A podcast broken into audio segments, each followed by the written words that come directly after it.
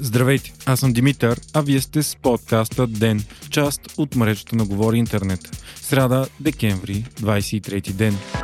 Бързите и много по-ефтини антигенни тестове най-сетне ще бъдат приравнени с PCR. Това означава, че всеки, който даде положителна проба от антигенен тест, ще бъде подложен на карантина, а резултатът ще се отчита в официалната дневна статистика.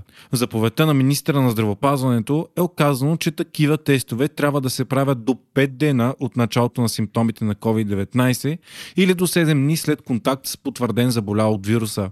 Ако даден човек има симптоми на коронавирус, коронавирус, но антигеният му тест е отрицателен, то следва да се проведе изследване по метода PCR, а при невъзможност да се извърши нов бърз антигенен тест след 2-4 дни е посочено заповедта. Антигенните тестове се правят както в почти всички частни лаборатории, така и специално обособени за целта фургони пред големите болници и ДКЦ-тата на места в клиниките. Въпреки началния голям наплив, тестването в държавните COVID фургони, особено пред ДКЦ-тата, става бързо и със стегната организация.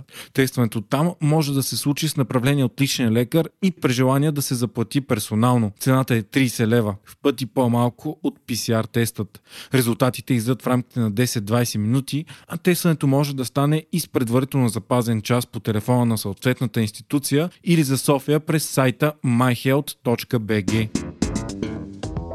България възобновява полетите от и към Великобритания само два дни след като ги забрани заради новия, много по-лесно предаващ се щам на COVID-19. Решението обяви Бойко Борисов. Премьерът се аргументира с това, че много български граждани не могат да се преберат за празниците в България и чакат по границите. Всички пристигащи от Обеденото кралство ще бъдат изследвани с антигенни тестове и подложени на задължителна 10-дневна карантина, независимо от резултата. От 1 януари пък ще се изисква задължителен положителен PCR тест взет най-късно 72 часа преди пристигането. Великобритания беше напълно изолирана по земя и почти напълно по въздух с континентална Европа, след като редица държави забраниха влизане на нейни граждани след новината за новия щам. Това доведе до огромни опашки от тирове по границата и десетки хиляди блокирани хора, които не могат да се преберат по домовете си. След 48 часа блокада, границата между Великобритания и Франция беше отворена, но след предоставянето на задължително положителен отрицателен PCR или антигенен тест. Междувременно в България за пореден ден се наблюдава плаха тенденция за намаляване на заболеваността. Новите случаи са 1799. Тази статистика обаче отдавна не се смята за релевантна заради малкия брой тестове правени у нас. По-важно е процентното съотношение на положителните тестове към броя направени тестове. Днес то е 29%, отново изключително висок процент, но по-нисък от обичайните доскоро около 40%. Намалява и броят на хора настанени в болница 6123, след като най-високият им брой този месец беше над 7000. Починалите са 114. БДЖ получи нови локомотиви за пръв път от 34 години насам. Тази седмица пристигнаха два нови локомотива Siemens Smartron, а до средата на 2021 година ще има общо 15 нови локомотива.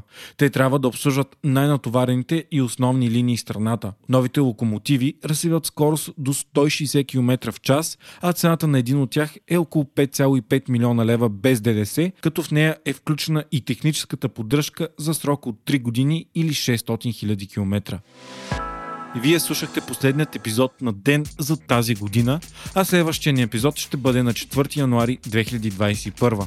Искаме да благодарим на всички, които бяха с нас през 2020 и особено на над 20 души, които ни се довериха и станаха наши патрони.